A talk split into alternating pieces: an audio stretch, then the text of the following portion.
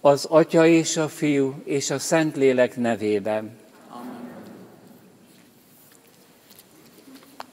Szeretett testvéreim, a nagybölti konferencia beszédeknek a mottója, a témája az Úr Jézus mondata, amelyet a benne hívő zsidókhoz intézett, és még inkább rajtuk keresztül hozzánk.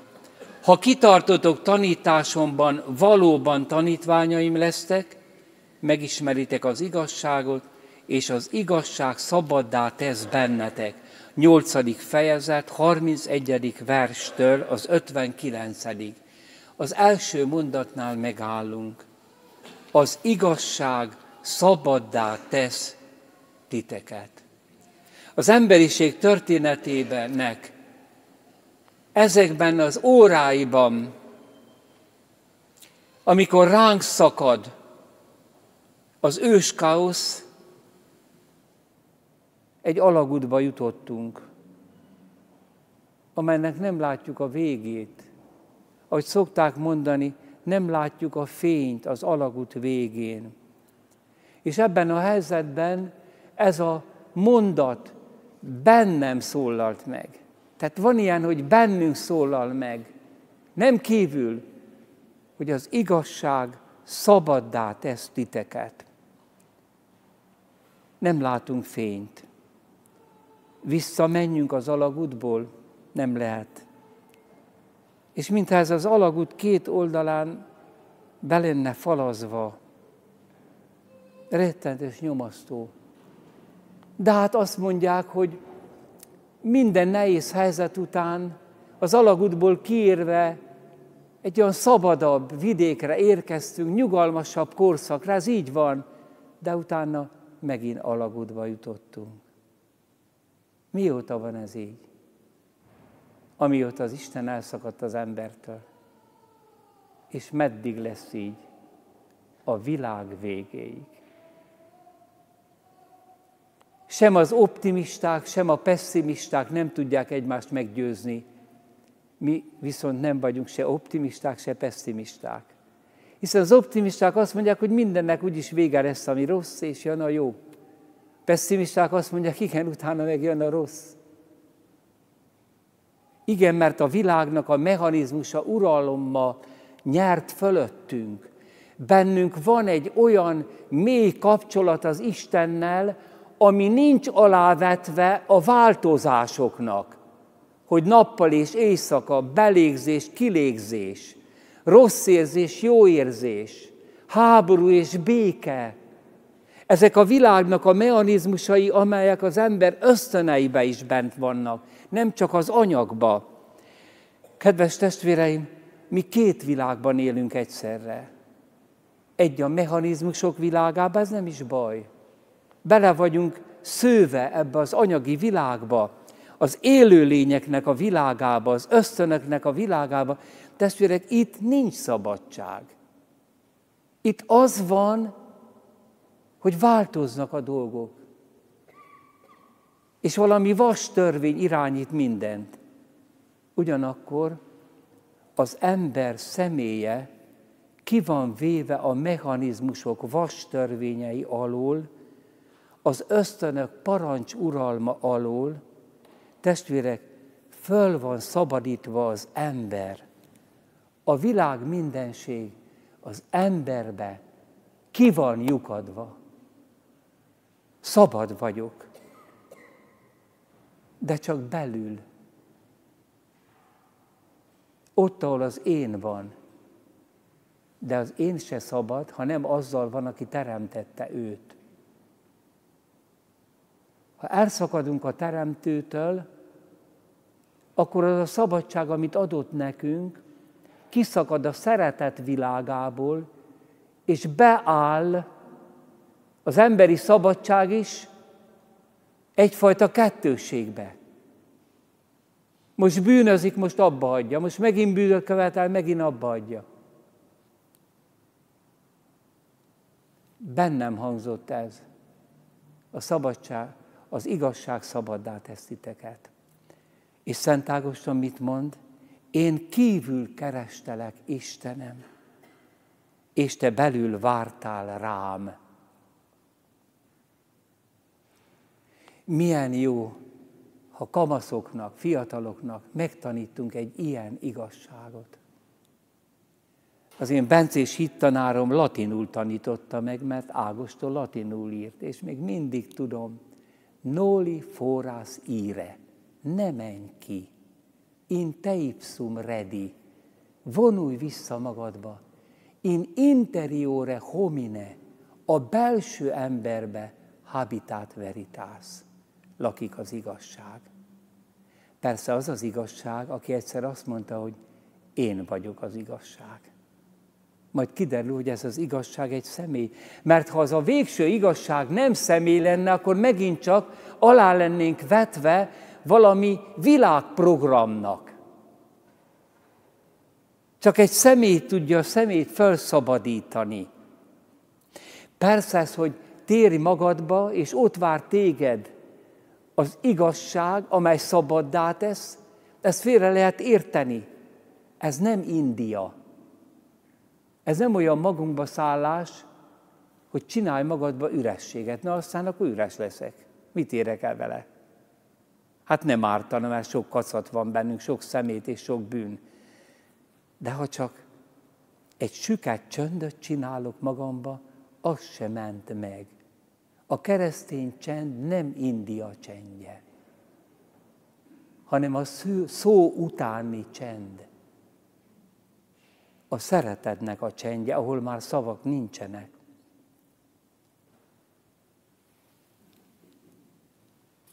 Kedves testvérek, miért belül lakik bennünk az igazság, amely szabaddá tesz? Azért, mert belül van az én. Majdnem minden predikációban el kell mondanom. Mert olyan időket élünk, ahol a gyökerekhez vissza kell menni, és bennem mi a gyökér? Az, hogy én valaki vagyok. De testvérem, ez a valaki, ez az én, ez szabad. Azért ezt tapasztaljuk. Persze, ha elszakad az ő teremtőjétől, akkor ezen is erőt vesz az önzés. Ezért önzés, énzés.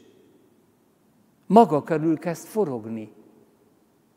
Tehát nem elég csak rádöbbenni, és testvérek, rá kellene döbbenni minden embernek, hogy van egy mélységes titok bennem, az énem, és hogy azt úgy tapasztalom, hogy szabad.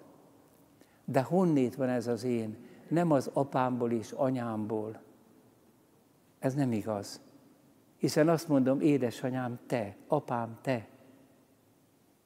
Ezt akkor teremti az Isten, amikor fogantattunk. A semmiből. Magadnak teremtettél minket, írja Ágoston és nyugtalan a mi szívünk. Nyugtalan vagyis, ilyen rab lesz, ilyen hánykolódó, míg meg nem nyugszik te benned. Kedves testvérek, akkor milyen igazságról van szó? Mi a, a személynek az igazság, amely megszabadít? Kétféle igazság van. Van természetes, természettudományos igazság, és van bölcseleti igazság. Amikor az Úr Jézus azt mondja, hogy az igazság szabaddá tesz titeket, akkor nem a természettudományos igazságokra gondol, mert azok nem tesznek minket szabaddá, hanem a bölcseleti igazságra, az énnek a csodájára, a humánus kérdésekre tartozik, a humánum világába tartozik ez, amikor Jézus azt mondja, hogy az igazság szabaddá tesz titeket. Hiszen testvérek, a természettudományos igazságok jaj, de nagy érték, de nagy érték. A biológia, a kémia, a fizika és a többi tan természettudománynak az igazsága, de nem tesz szabaddá, hanem kitágítja a lehetőségeinket. Egy új energiaforráshoz jutottunk. Milyen jó, az atomenergiához. De az atombombá, atombombaként is a kezünkbe foghatjuk. Tehát akkor megszabadít bennünket a tudomány, nem arra való. A tudomány az élet lehetőségét biztosítja. Az oda tartozik, hogy hajtsátok uralmatok ará a földet, kutassátok, nektek adtam. Egy tág, boldog, boldog, lehetőségeket fölkináló világot adtam nektek. Tehát nagyon tudatosítani kell, amit most mondok. A természet tudományok nem tesznek szabaddá. Na most testvéreim, ezek olyan dolgok, hogy ezt most egyszer mindenkor be kell látnod. Ezt nem lehet megszavazni. Ez így van. Na, ilyen, ilyen alapokhoz kell lemenni, hogy megértsük az evangéliumot. Tehát Jézus nem erről a igazságról beszél. Igen, mert tegyük fel, hogy a természettudományok még nagyobb lehetőséget adnak az embernek.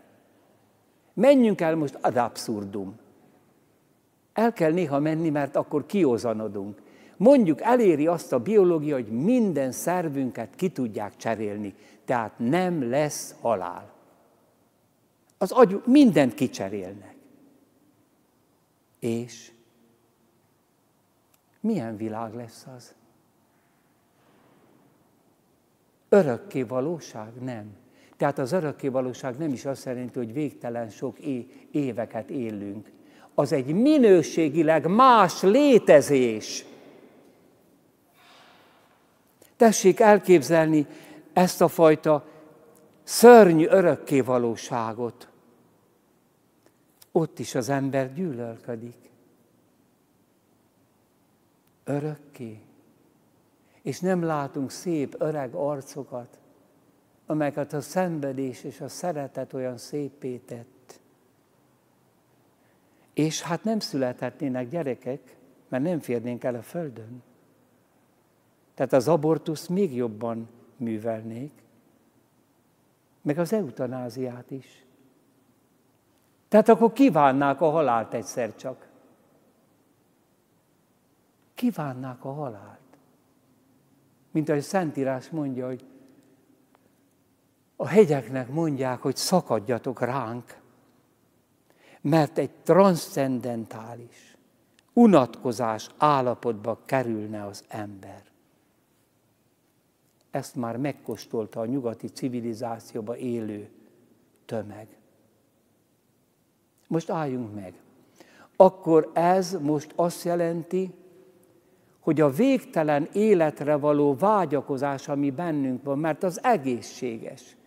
Aki nem akar végtelenül élni, az nem normális. Akkor azt jelenti, hogy ez a vágyunk nem a földi életre vonatkozik. hanem egy más minőségű életre.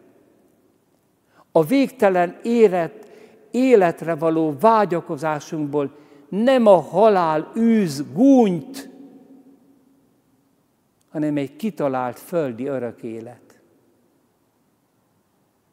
Tehát az életvágy, amely a legegészségesebb. Ha valakiben nincs meg, az beteg ember, az öngyilkos. Tehát ha az életvágy valóban nem a halál nélküli földi életre gondol bennünk, hanem olyan életre, amely nem unalmas. Mert pontosan az az unalmas, hogy mindig váltakozik. Az, hogy egyszer szeretnek, máskor gyűlölnek, az nagyon unalmas. Ha örökké szeretnek, az az izgalmas, az az élet. Jézus Krisztus a szabadságunk megváltója, mert az énünket össze tudta kapcsolni a Szent Háromság Isten életével. Újjá teremtett bennünket. Bennünk egy olyan élet van, amely nincs alávetve a változásoknak. A háborúnak és a békének. Tehát Krisztus békéje nem az a béke, amelyről Tolstoy ír, meg amelyet annyira várunk, és várni is kell, és dolgozni is érte. Mert Isten gondolata a béke és nem a háború. De az nem elég.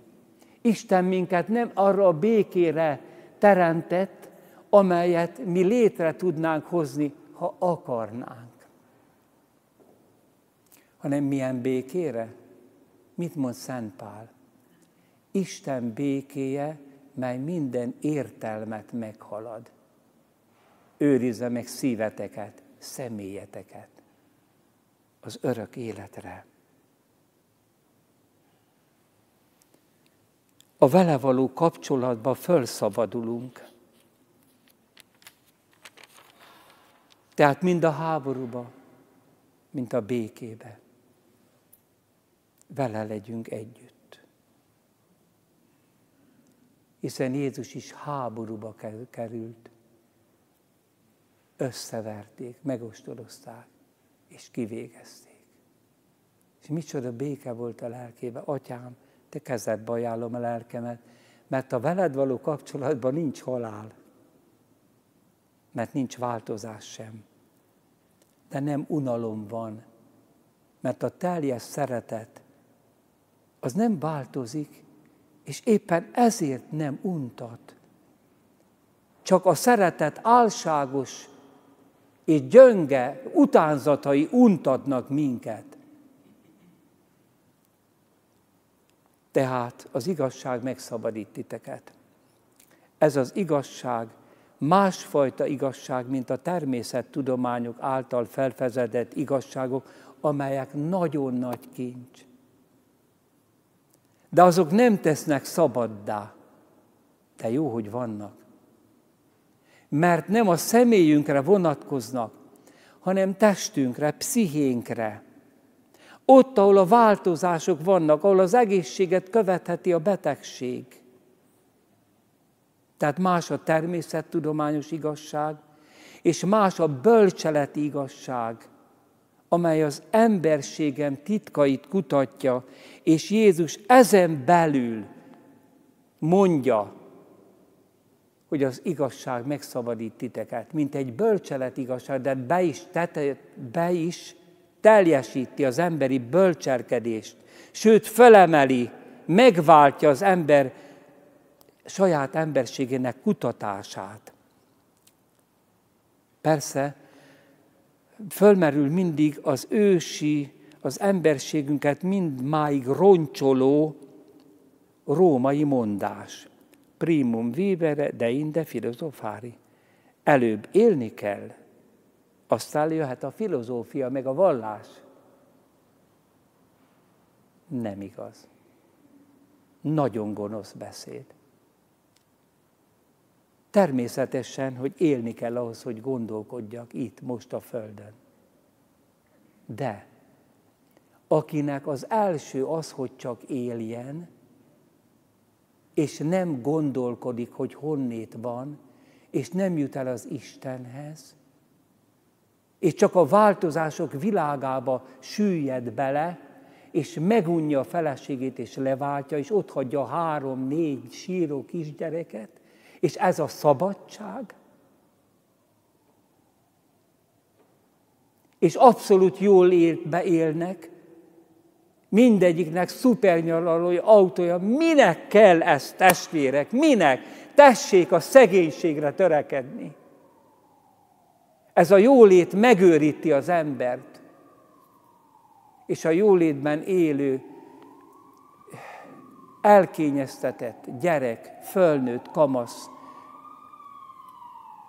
kábítószerbe menekül, vagy felakasztja magát.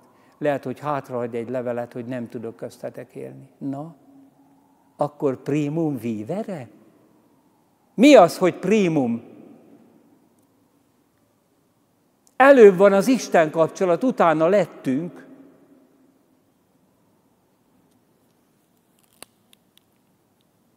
Egyedül az ember képes szellemi öngyilkosságra. És épp a jóléti társadalmakba alapozik el, sőt, meg is szavazzák, hogy nyugodtan kivégeztetheted magadat. Eutanázia. Tehát van természettudományos igazság, és ez fontos az ember élethez. Szükséges. De van bölcselet igazság, amely arra ad választ, hogy egyáltalán érdemese élni. Van-e értelme az emberi életnek?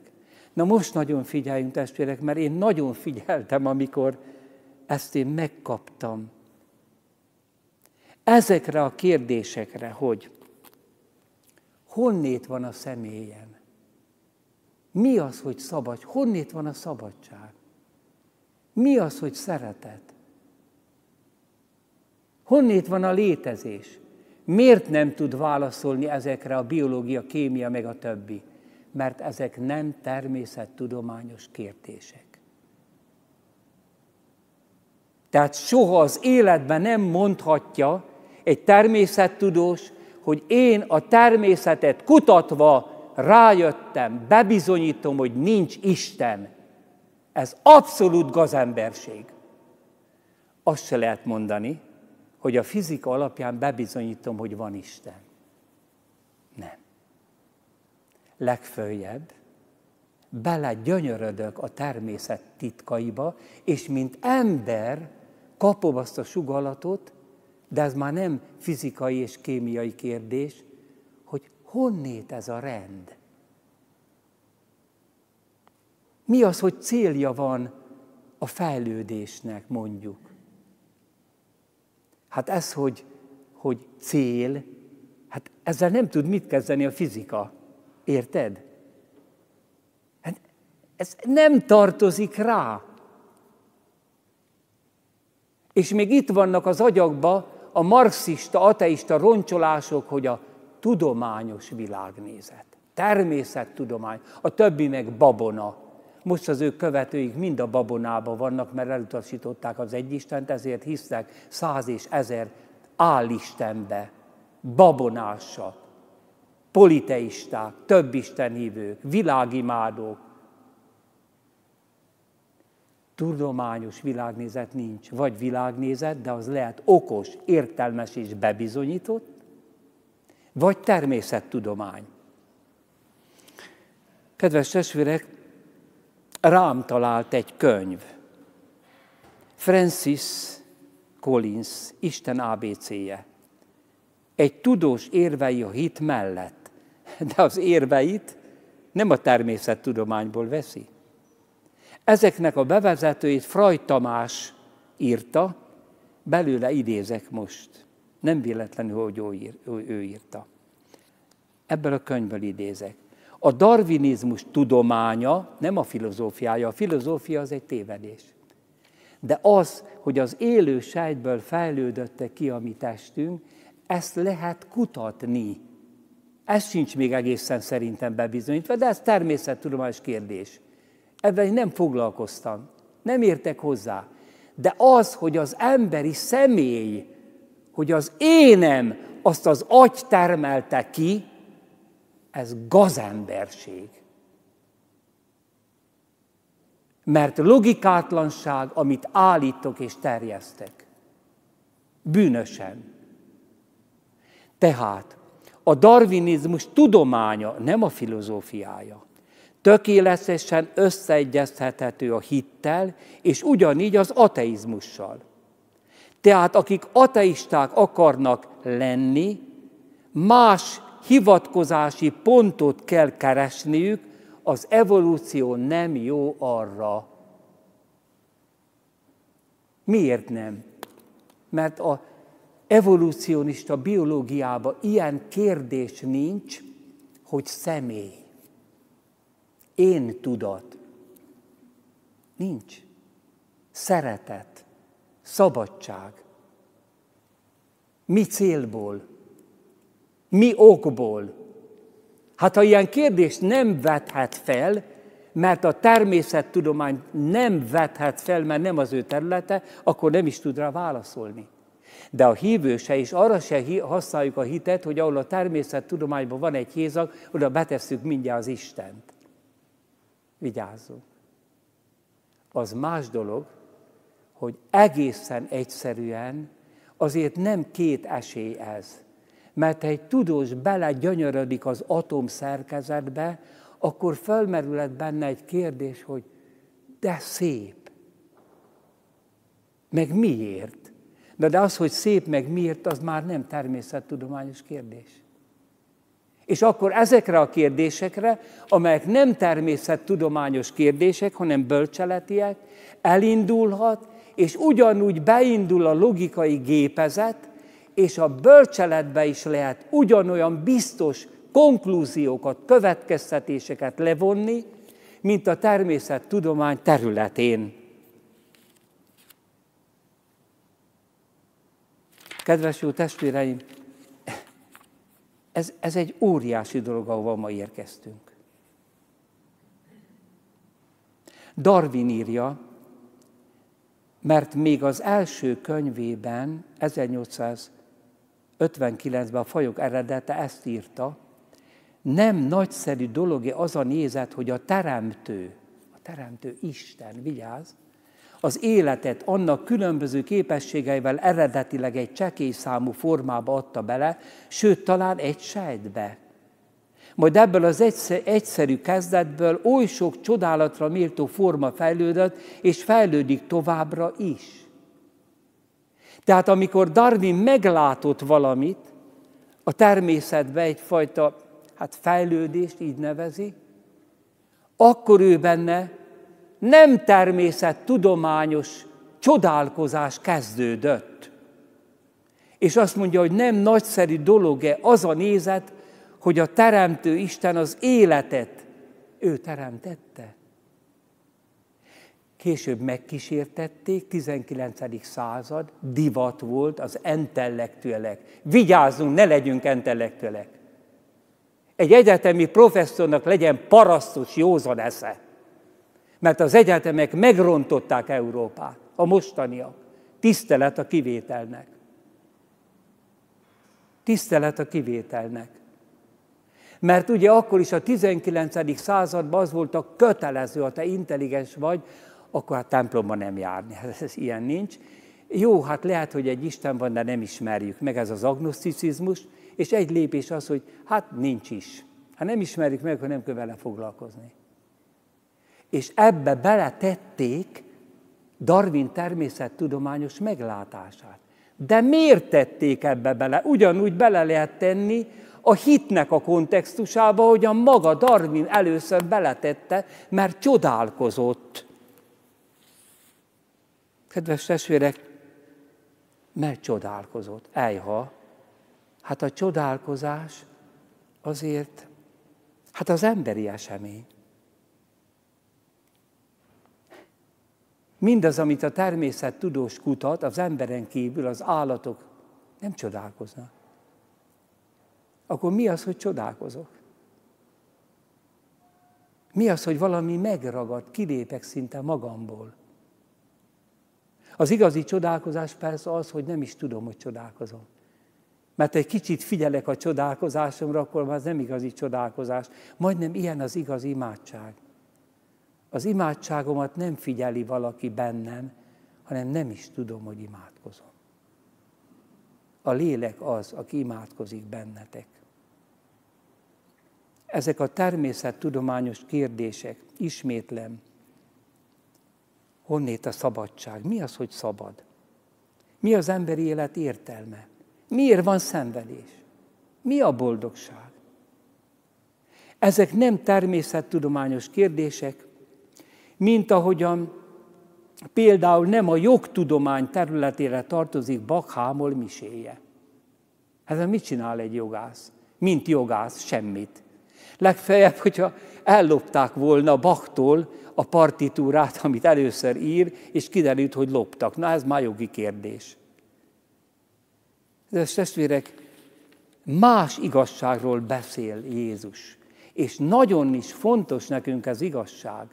Annyira fontos, hogy ezekre választ nem találunk, sőt, ha nem tehetünk fel ezekre kérdéseket, mert ma az is nagy dolog, ha feltesszük a kérdéseket, és belátjuk, hogy ezek a kérdések nem természettudományos kérdések.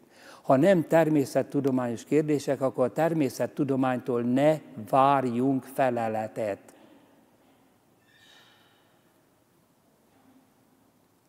Igen. Menjünk tovább. Nagyon súlyos dolgok következnek. Tudnélik, van egy logikai képességünk, hogy tudunk egy állításból, kettőből egy harmadikra következtetni. Hát most itt nem tartok logika órát, nem is értek már hozzá. De tudjuk, hogy mi az, hogy logikus gondolkodás. Ez képesség az embernek. Na most, hogyha ezt a képességet beleteszem a fizika alaptörvényeibe, vagy a matematika alaptörvényeibe, akkor ott kezd kattogni az agyunk, és gyönyörűen megold dolgokat. Egy matematikus kutatás, egy fizikus kutatása. De ezt a logikusan, logikus lépéseket, igazolt lépéseket képes, képességünk, hogy ilyeneket tud tenni az értelmünk, ezt beleteltem abba a kontextusba is, hogy szabad vagyok. Nem tudom megmagyarázni az énem eredetét.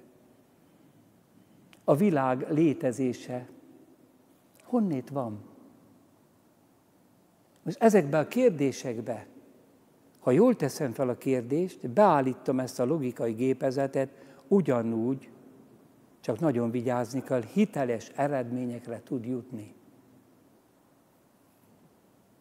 De itt abba agyom, csak utalok a következő testvérek, ezek annyira összefüggnek, hogy kár ezt meghallgatni, a jövő vasárnap nem hallgatod. Tudnélik, ha az értelmi képességünket, ezt a logikai gépezetet nevezzük így, beteszem a természettudományok erőterébe, akkor ott kattog, ott művel gyönyörű dolgokat. Hát persze ott is tévedhetünk, vigyázzunk.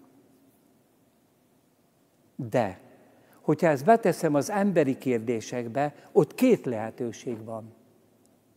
Vagy olyan alapokat, olyan erőteret biztosítok neki, amelyik romlott.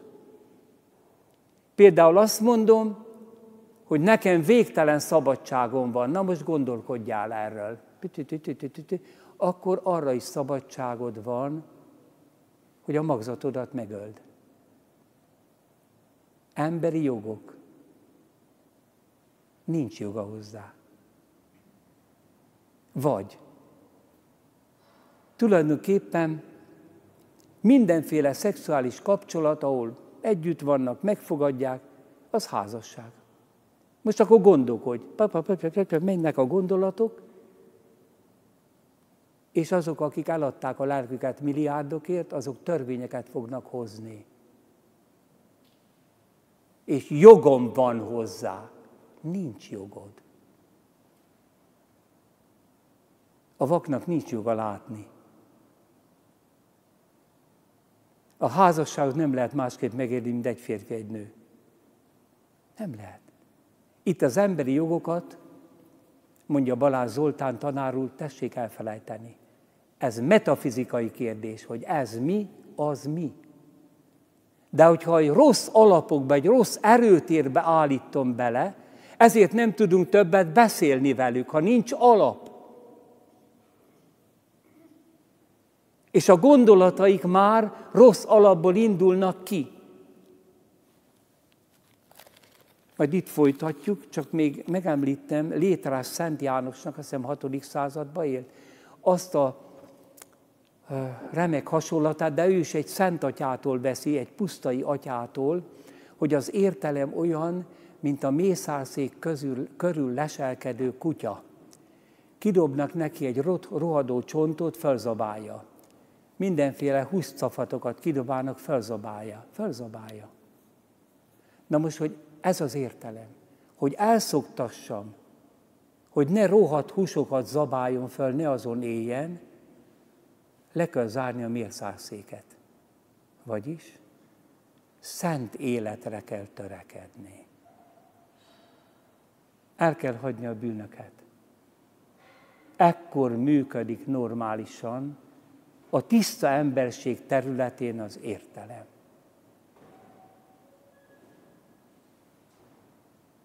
Amikor azt mondjuk, hogy józan paraszti ész, józan ész. Hát az ész az nem józan, az csak az ember tud lenni, berugott.